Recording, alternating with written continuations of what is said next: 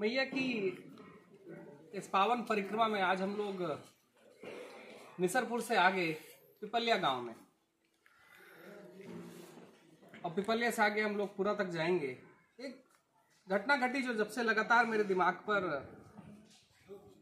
जो मैया के परिक्रमा पथ में है, लेकिन मैया की परिक्रमा से बहुत दूर नहीं है।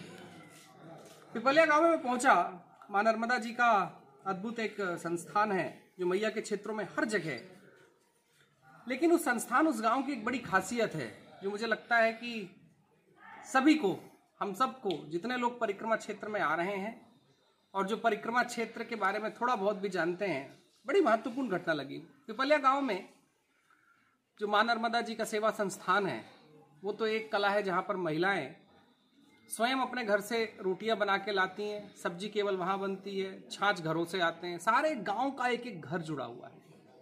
लेकिन साथ ही मैंने उनको कहा कि धर्मोत्थान की प्रक्रिया तो है, लेकिन एक बड़ा महत्वपूर्ण विषय सामने आया जो सामाजिक उत्थान का है। क्योंकि राष्ट्र में माना गया कि अगर धर्मोत्थान और सामाजिक उत्थान साथ साथ है तो देवोत्थान अपनी गति ले लेता है। सामाजिक उत्थान का एक ऐसा विषय सामने आया कि इस गाँव के सभी पाटीदार समाज के लोग मिलकर यहाँ पर ग्रामीण सुरक्षा का एक कार्यक्रम करते हैं, जहाँ 35-40 युवा लोग हैं। वो युवा रात की जवाबदारी उनकी पूरे गाँव की उनके ऊपर होती है।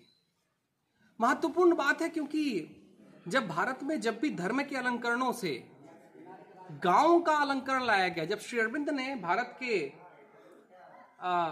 गाँव को लेकर जब उन्होंने चर्चा की थी तो उन्होंने गाँव की चर्चा में जब प्रथम बार भारत की स्वतंत्रता के बहुत पहले आंदोलन में जब श्री अरविंद राजनीति और भारतीय स्वतंत्रता में जुड़े हुए थे, महर्षि अरविंद उन्होंने ग्रामों को लेकर ग्राम वाहनियाँ बनाई थी। आज वो ग्राम वाहिनी को बने हुए 1908 में शेरविंद 1907 में शेरविंद ने जब बनाया था, और आज जब मैं 2022 में दिसंबर में परिक्रमा में हूँ, मुझे लगता है शेरविंद का वो स्वप्न कहीं ना कहीं भारत में आज भी चल रहा है, क्योंकि यहाँ पर ग्राम वाहनियाँ हैं। पिपलिया गाँव में 40 लोगों की ग्राम वाहनी है, जो ग्रामों की सुरक्षा करती है। एक घटना यह है कि केवल ग्रामों की सुरक्षा नहीं हो रही है। ये ग्रामों का अपना एक आयाम भी निश्चित हो रहा है कि हमारी जवाबदारी हमारे हाथ में है। ये बड़ी महत्वपूर्ण बात मुझे लगी। मुझे लगा कि ग्रामों की प्रगति में, ग्रामों के अगर अलंकरणों ने भारत की संस्कृति बचाई है तो ग्रामों के ही अलंकरण होंगे, जो भारत का स्वाध्याय भी बचाएगा, जो भारत का कर्म भी बचाएगा। मैं लगातार हम हमारी उस दिन बात हो रही थी, मैं लगातार एक चीज़ कह रहा हूँ कि ग्राम रहे हैं तो भारत की संस्कृति रही है। ग्राम रहे हैं तो भारत का आकर्षण रहा है।